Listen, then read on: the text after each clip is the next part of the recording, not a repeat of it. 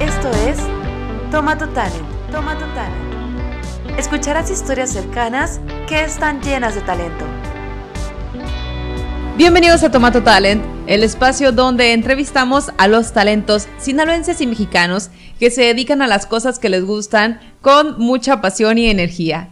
Mi nombre es Diana Tamayo y el día de hoy tenemos de invitado a Calixto Navarro, quien es comediante, estandopero, creador de contenido digital y es parte de Universo 24 Comedy Crew. Calixto, ¿cómo estás? Muy bien y muy contento de que me consideres dentro de la categoría esta que dijiste, de gente que hace cosas eh, con entusiasmo, como dijiste. Así es, apasionados y con entusiasmo. Apasionados, ok. Pues bueno que me consideres dentro de eso, ¿no? y bueno. Calixto, eres comediante, eh, sandopero, creador de contenido, pero platícanos tú qué es lo que haces. Por cierto, que ahorita estamos en el estudio de Calixto Navarro, que es el estudio de su programa Todo Junto, que pueden ver los viernes por Facebook Live. Pero platícanos, ¿a qué te dedicas? Mira, pues hago muchas cosas que dejan dinero, que pues como recomendación a todo mundo tienen que hacer cosas que dejen dinero para que puedan hacer el resto de las cosas que se les ocurra hacer, ¿no? Entonces, dentro de las cosas que hago, pues hago cosillas de marketing por ahí, pero estoy mucho enfocado la mayor parte de mi tiempo libre en hacer comedia, en hacer stand-up y en hacer contenidos audiovisuales, a veces son podcasts. En el caso que mencionas de Todo Junto Live, que es un programa que grabo los viernes por la noche, a las 8 de la noche, en vivo, es una transmisión en vivo, y que pues intentamos hacer algo de comedia en ello, ¿no?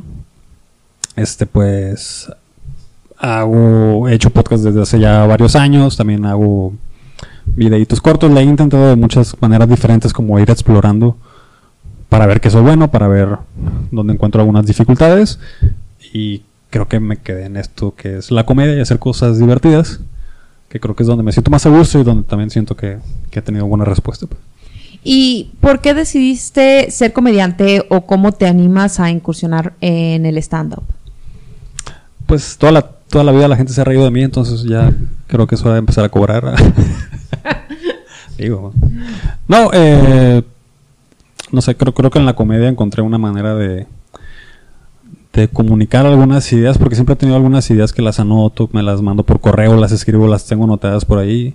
Antes las tuiteaba eh, y de una me di cuenta cuando empecé a consumir más comedia, stand-ups y programas acerca del stand-up, me di cuenta que muchas de las cosas que yo ya hacía de, naturalmente eran muy chistes, pues. Y, y al, y al ver el proceso de... De hecho, yo no, yo no era tan consumidor de comedia hasta hace bien poquito, hace bien poquitos años.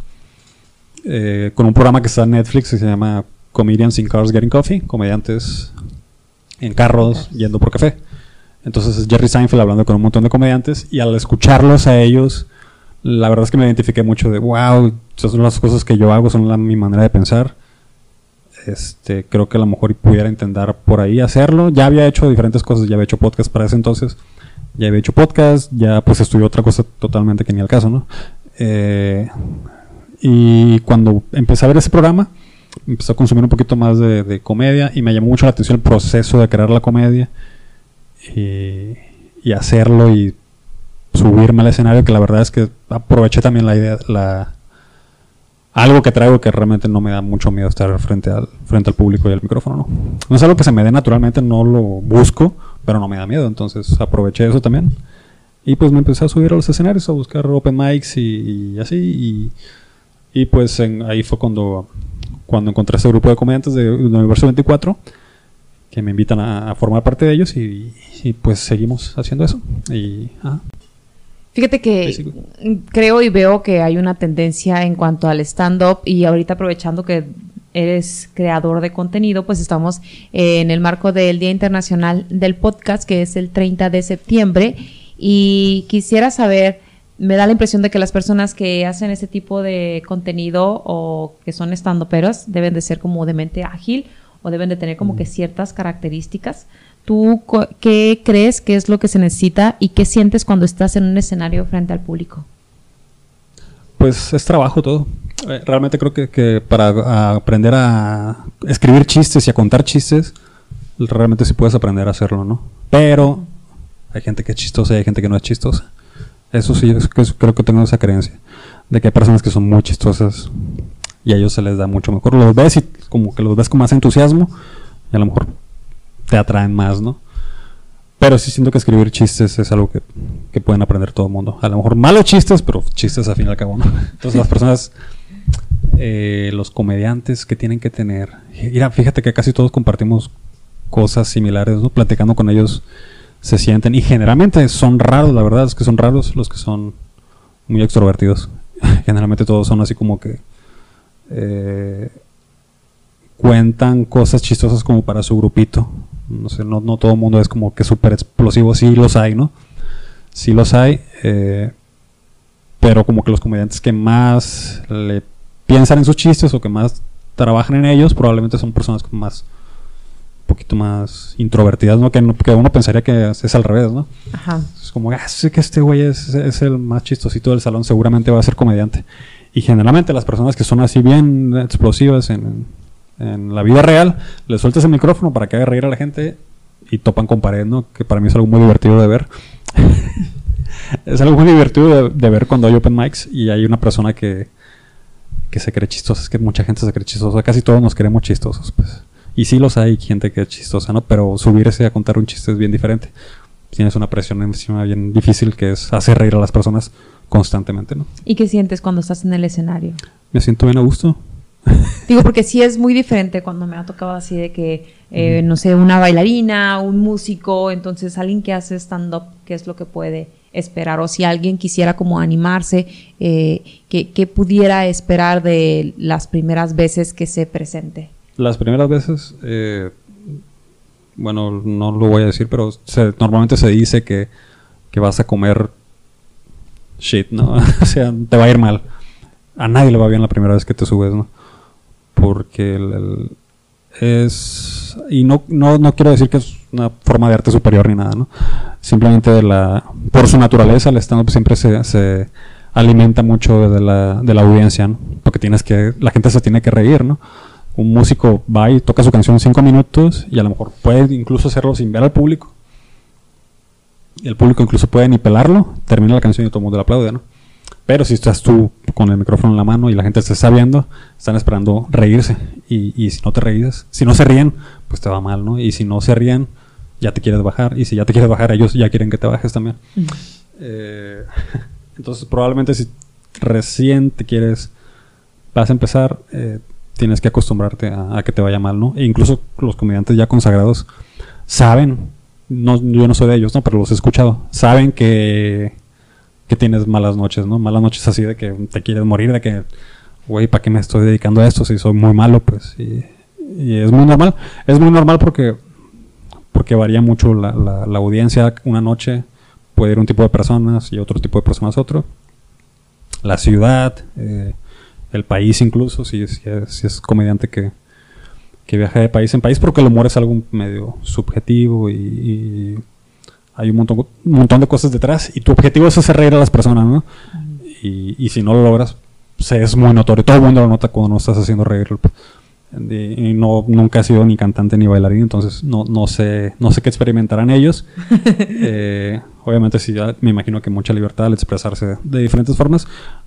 Yo sí, sí me siento a gusto contando las cosas que pienso, pero no lo hago tanto por eso, lo hago porque me, sí me gusta que la gente se ría. Pues sí es como una, una manera, de, es una forma más en la, en la cual yo puedo transmitir algunas ideas. ¿Dirías Algunas, que es como tu motivación principal, o sea, ver a la gente reírse? pues debería ser la motivación de todos los comediantes, de hecho.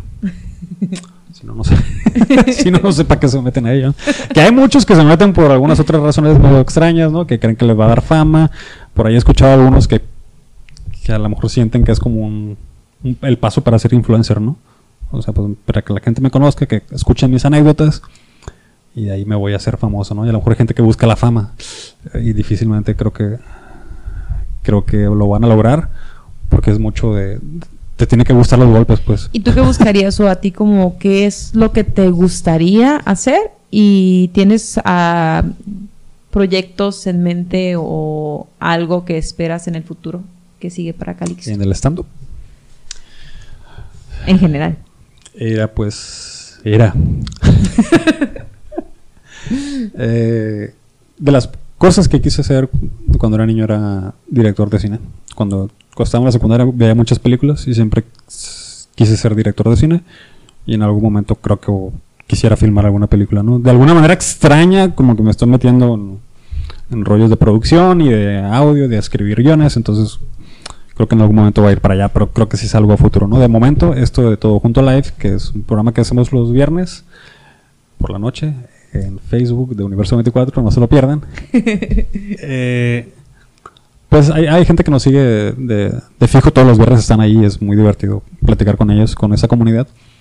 Eh, pues quisiera seguir haciendo esto, eh, quizás crear más podcasts, de alguna manera encontrar la forma de que esto sea redituable, pues eh, está complicado a veces encontrar el, el modelo económico para, con el cual puedes subsistir de haciendo podcast, pero creo que se puede y, y seguir haciendo estando por, por lo pronto quisiera hacer eso, ¿no? Quisiera poder llegar a un punto donde eso, nada más de hacer esas cosas que me gusta, pueda como que subsistir y, y hacerlas con toda la, la energía, ¿no? Porque pues todavía tengo un trabajo de oficina que necesito también y que me gusta, ¿no? También. Ajá. Saludos para la oficina. Eh, que me gusta y... Pero, pero sí quisiera como que dedicarle más a, de lleno al otro y hasta que no encuentre un modelo en el cual sea, sea sustentable, pues lo voy a hacer. Y, y en el stand pues en algún momento quisiera tener una... No estoy en un punto donde tenga mi hora completa, ¿no? Es como que una medición que hacen los estandoperos de... Ya tienes un show completo de una hora, pues ya puedes ir a venderlo, ¿no? Eh, y hay gente que se sube sin su hora completa, ¿no? sin, sin tener contenido para una hora y está ahí haciendo ese tonto durante mucho tiempo. Y pues la gente no se, lo, no se lo pasa tan bien como que si ya tienes tu show armado para una hora. Entonces yo creo que lo próximo es como que armar mi show de una hora y encontrar la vacuna la vacuna del COVID para que nos dejen tener shows otra vez. Creo que si no se apuran me voy a tener que hacer biólogo, ¿qué es? Algo así. Virólogo. Y por lo pronto eso. Pues mira, quiero aprovechar para mandar un saludo también a, a, los chicos que ya hemos entrevistado, que son parte de Universo 24. Por aquí ya hemos tenido también a Omar Moreno, a Benjamín Vega, a Ulises Díaz. Y siento que este movimiento, como algunos otros que están en la ciudad, como que han tomado relevancia. Digo, a ellos mismos que ya los, los estoy mencionando, pero también está Daniel Beltrán. Uh -huh. eh, y es como que la comedia está creciendo y el stand-up está creciendo. ¿Tú cómo lo ves aquí en la ciudad? Que por cierto, precisamente ese programa se trata de apoyar al talento cercano porque entre más apoyo tenga de los diferentes sectores de, de, la ciudadanía, entre más personas se metan a las mismas actividades, pues entonces de alguna forma podemos hacer que crezcan y que más personas vivamos de lo que nos gusta. Esa, esa es totalmente la intención. ¿Y tú cómo, cómo lo ves? Pues siento que hace falta todavía un poquito más de espacios. Eh, realmente tenemos... Para que te hagas buen comediante necesitas contar chistes todos los días, pues, y la, no hay espacios suficientes, creo, y ahorita menos, eh, pero generalmente no todos los bares están dispuestos como que a hacer comedia, o a llegar a un acuerdo económico en el cual nos beneficiemos todos de, de pues, oye, todas las noches tengo comedia, o todas las noches hay donde, donde ir a, a contar chistes, ¿no? Creo que hace falta un poquito más de eso. Eh, y que más la como Monterrey, que ellos sí han generado sí, sí, mucho sí. más espacios que creo sí, que Monterrey sí, sí en es, la República. Creo que es la, la ciudad con más, Ajá. con más estando probablemente toda Latinoamérica, pues. sí, porque ahí sí puedes dedicarte a ser comediante y hay bares y hay donde puedes trabajar desde el primer día, más o menos. Eh, pero curiosamente creo que la gente hay, hay interés, creo que hay interés, ¿no? Eh, y es muy diferente cuando tú ves un especial de stand-up en video que cuando vas a un, a un bar y, y, escuchas chistes, porque hasta los chistes que no son tan buenos con el simple hecho de estar en un ambiente de, pues, de, de, de, de chorcha, ¿no? Si es como una conversación, te hace reír más y te la pasas muy bien, ¿no? Yo invito a toda la gente que nunca ha ido a un show de stand-up que vayan y, y, sientan la energía, porque la energía es muy diferente a verlo en, en internet, ¿no? Que, que es la manera en la que muchas personas consumen comedia, ¿no? Y de stand-up por video. Pero la mejor manera es yendo a los shows, la verdad. Calixto, yo creo que muchas veces llegamos a conocer un poquito más a las personas cuando nos platican acerca de alguna anécdota interesante o algo que te haya sucedido y que quisieras compartirnos. Mira, algo que me acaba de pasar hace unas semanas, eh, me encontré un tazo, un tazo de esas figuritas que salen en las papitas, y vi la historia de una muchacha que cambió un clip de pelo por una casa, o que anda en ese proceso. Y dije, pues, no creo que llegue a eso, pero pues voy a ver qué ¿Y lo cons- consiguió un clip Eh, por una casa? Ahorita va en un Mini Cooper. Tiene un Mini Cooper de puro trueque. Ok. Entonces vi la noticia, se me hizo muy chistosa y dije, ah, voy a ver qué consigo del tazo. No creo que consiga nada, nada más que la gente se ría incluso. Y puse un tazo y me ofrecieron una bolsa de chetos, me ofrecieron otro tazo, me ofrecieron tres tazos, me ofrecieron dos bolsas de chetos. Eh, ya, pues el de las bolsas de chetos nunca se presentó. Y hace unos días eh, me marca una, una, una muchacha que, que dice que su hijo quiere el tazo. Que lo vio en el marketplace, en el Facebook Marketplace, y que le interesa cambiarme el tazo por una manzana. Dos manzanas. Quería dos manzanas o una bolsa de dulces. Y pues acepté las dos manzanas. Fuimos allá a entregarle el tazo. eh, no tan cerca, pero pues tampoco estaba tan lejos dentro de la ciudad. Y, y- el le di el tazo al niño en una bolsa y me dio dos manzanas y nos tomamos una foto, ¿no? Ella en sus redes sociales, la mamá del niño, publicó esta, esta historia. Ese mismo día y al día siguiente pues, se había compartido mucho, mucho y al otro día todavía más y de alguna manera se viralizó esta palabra que mucha gente quisiera viralizarse, ¿no? Eh, yo no estoy seguro que sea tan bueno. Yo sí vi esa historia y estuvo en el de forma. ¿En dónde más la viste? Me imagino que varios de tus contactos te deben de haber mandado Sí, mensajes. ah, por, do- ¿Por dónde dio vuelta esta es el historia? Calixto. Y luego yo no la publiqué, pues de haber sabido que hubiera pegado tanto, a lo mejor la hubiera publicado desde mis páginas, ¿no? Pero ya vi que, que, que pegó y dije, pues ya no me voy a colgar de esto mucho. Poquito. Eh, en Noticieros Televisa fue lo como la que más me sorprendió. Y al modo de Televisa, tergiversando la historia, te la contaron mal, ¿no? Saludo para la gente de Televisa. Ya estoy cortando relaciones laborales futuras con ellos. De una vez. Eh, hasta ahí, hasta Televisa, pues sí me quedé con la mente. Bueno, pues está chistoso, ¿no? Me, me- se me hizo gracioso. Y es por el hecho de siempre estar también eh, pues publicando cosas, ¿no? Eh, Ese no creo que haya sido como que un golpe de suerte, pero algún día estoy esperando un golpe de suerte de que algo que haga yo que, que, que haga reír mucho a la gente. Eso pues creo que la gente lo hizo sentir bien, ¿no? A lo mejor no estaba asociada directamente a mí y no lo hice con esa intención. O sea, es creación de contenido hasta en Marketplace. Sí, sí, sí, y no lo hice con esa intención de que la gente lo viera, pues nada más. Hacia mí me gusta hacer cosas extrañas a veces, nada más para ver qué aprendo. Eh, entonces no fue la intención de que se hiciera viral, ¿no? Eh, entonces, pero en algún momento, sí, pero sí otro tipo de cosas que, con la intención de que la gente las vea, ¿no? En algún momento que la gente conecte mucho con algo y a lo mejor ya vayan y vean mi contenido, vean que hay mucho trabajo detrás, ¿no? Entonces es, otro- es otra cosa que, hay que estar haciendo, siempre estar publicando. Si haces contenido, pues tienes que hacer contenido y contenido bueno. No nada más tienes que decir que haces contenido. E Intentar hacerlo bueno para cuando algún día conecte con alguien y volteen a ver lo que has hecho, pues te sigan y ya sean parte de tu séquito. Calixto, muchas veces le pregunto a nuestros invitados, porque creo que cuando uno habla acerca de sus cosas favoritas, eh, podemos encontrar personas que se identifiquen con nosotros. Así que me gustaría hacer esta sección y preguntarte tus cosas favoritas. ¿Estás listo? ¿Estás tú lista por la respuesta que te voy a dar? Eh, pues, digo- lo digo porque eh, desde hace mucho tiempo no, no tengo como considero así como que ah, mi top 10 de películas o de libros, ¿no? Y de- varía mucho de mi estado de ánimo y ahora mucho más. Ahora casi siempre mis cosas favoritas son por año. Ah, este año me gustó mucho esto. Y, y me marcó esto, pues. Y a, y a veces hay cosas que, que uno siente que lo marcaron, pero me marcaron a mí en la secundaria o en la prepa, pues. Y esa persona es bien diferente a la que está ahorita, ¿no? Entonces al ver esas cosas o leer esas cosas ya no significan lo mismo, así que ya no estoy tan seguro de que sean mis favoritas. Pero tú échalas a ver qué te invento. Ahí va. Dime, ¿cuál es tu película favorita? Eh, probablemente sea Mulholland Drive de David Lynch, que se traduce como la avenida Mulholland. o tiene una traducción muy extraña de sueños, deseos y aprietos, no sé, una cosa extraña. ¿Cuál es tu canción favorita? Ay. Voy a decir una, probablemente una de Pixies. Sí, pero no sé cuál. A, A de Pixies. Ok, entonces, ¿es tu banda favorita? Por- pudiera decir eso. Pudiera ser libro favorito.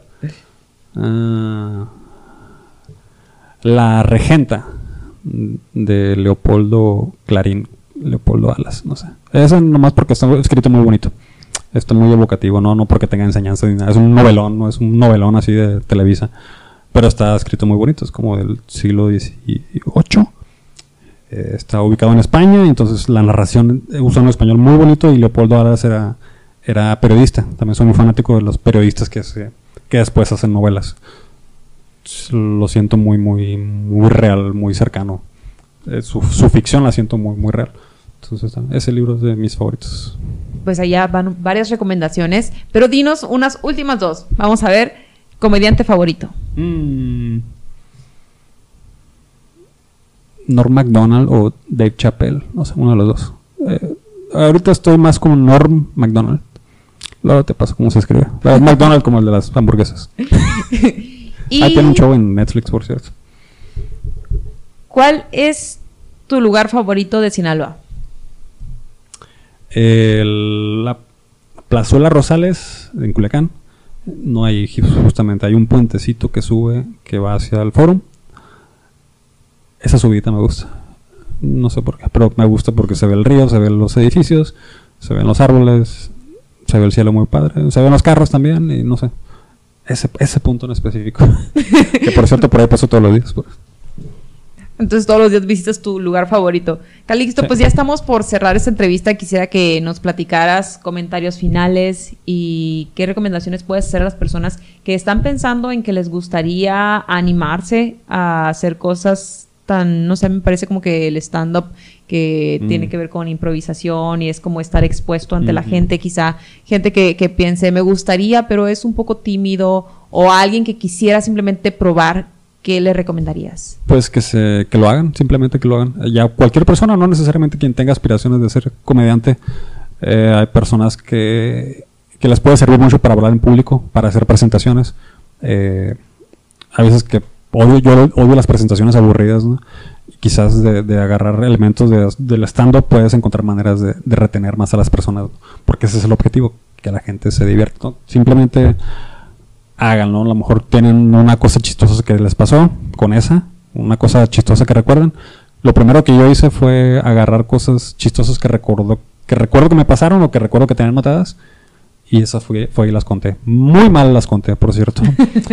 Sin- con cero idea de cómo se hacía, pero después de varios fallos conseguí mi primera risa y la primera risa es como, "Ah, la gente se ríe de lo que digo. Es, es muy padre. Y, y si quieren hacer podcast también, también háganlo. Si quieren hacer videos, háganlo. Muchas veces nos detenemos porque cre- nos enfocamos mucho en la, en la, en la producción o en el, en el contenido y no, no, no vemos como que el valor que hay detrás de simplemente hacerlo y el aprendizaje que hay de simplemente hacerlo y publicarlo. Con que hagas y publiques algo, te vas a dar de cuenta de un montón de cosas del panorama, de las dificultades que hay. A lo mejor te encuentras en qué eres bueno y en qué eres no, o quién te puede ayudar. Simplemente, hey, como, Nike, just do it, ¿no? Sí. Simplemente hay que hacerlo. Ya que lo hagan, después hay un montón de trabajo detrás, eso sí. Na- nadie, o sea, Pero no tiene que ser perfecto, o sea, la primera cosa que haces Sí, no tiene que sí, ser no, no perfecto, sino te ayuda a experimentar precisamente el si te gusta, que eres bueno y que no te gusta también. Sí, no pasa nada. Y no pasa nada si, si la gente lo ve, pues de hecho es la idea. Y algo que, que he comentado antes es que quizás antes las cosas, antes del internet, los que se dedicaban a escribir, a, a pintar y a stand-up, eh, no, su proceso era muy diferente, ¿no? Entonces, cuando estaban as- practicando, cuando eran muy malos, todo el mundo fue muy malo en algún momento, ¿no? Casi todos, salvo algunos genios. Entonces todos los, todos los escritores, los pintores, ah, bailarines, todos fueron malos en algún momento, ¿no? Y alguien los tuvo que haber visto. Alguien tuvo que haberlos visto ser malos, ¿no? Y, y alguien, a lo mejor alguien les dijo, "Er- eres muy malo, ¿no? Y lo siguieron intentando, ¿no? ¿Cuál es la diferencia ahora? Que ahora tienes la posibilidad de que muchas personas te vean y te digan qué malo eres. Pero también el aprendizaje es mucho más rápido. Y, y las cosas que puedes ha- hacer están mucho más al alcance de tu mano. Ah, yo cuando ta- estaba en la secundaria quería ser director de cine, creo que ya te lo mencioné pero no tenía acceso a ninguna cámara o a nada. Y ahorita ya en un solo celular tienes acceso a la cámara, al, al audio, a incluso a la edición y a la publicación, todo, ¿no? De cierta manera, puedes empezar a experimentar eso. Entonces, a mí me hubiera gustado mucho tener un celular a, a mis 14 años y experimentar mucho con él, ¿no? Ahorita lo estoy haciendo, pero la- las posibilidades que tenemos ahorita son muy, muy, muy, muy, muy grandes y muchas veces nos detenemos por qué dirá la raza, eh, qué dirá la gente. Y pues que digan lo que digan, pues, tú vas a aprender y, y eventualmente todo el mundo va a tener su rostro ahí en un video. güey. Creo, creo que para allá vamos en algún momento, ¿no? Pero no me quiero poner tan futurista. Pues Calixto, muchísimas gracias por haber aceptado esta entrevista. Si puedes decirnos tus redes sociales, donde te podemos encontrar en los programas que estés haciendo también y comentarios finales. Claro, so- estoy en, en Twitter, Facebook e Instagram como Toxical. No sé si lo vaya a aparecer por ahí. Toxical, T-O-C-C-I-C-A-L. Y ahí publico casi todas las cosas que hago. Y el, el programa de Todo Junto Live lo pueden ver en el Facebook de Universo 24. Lo, ven como- lo ponen como Universo 24 Comedy Crew. Y ahí sale la transmisión en vivo en su Facebook, ¿no? Y todos los viernes por la noche. ¿Y el after? Y el after es mi página que es en Toxical. Facebook, diagonal Toxical. Pues muchísimas gracias por escucharnos y nos estaremos viendo hasta la próxima.